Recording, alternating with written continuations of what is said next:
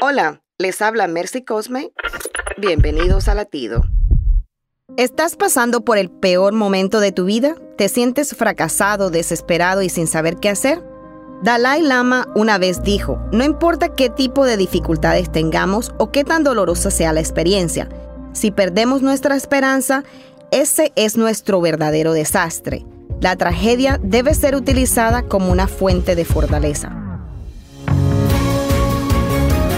Como cristianos, celebramos la victoria de Jesús sobre la muerte. Él está vivo, Él es nuestra esperanza, Él está con nosotros.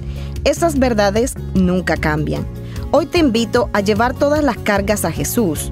Él te hará fuerte. Verás cómo tus problemas desaparecen y la luz de la esperanza vuelve a brillar en tu vida.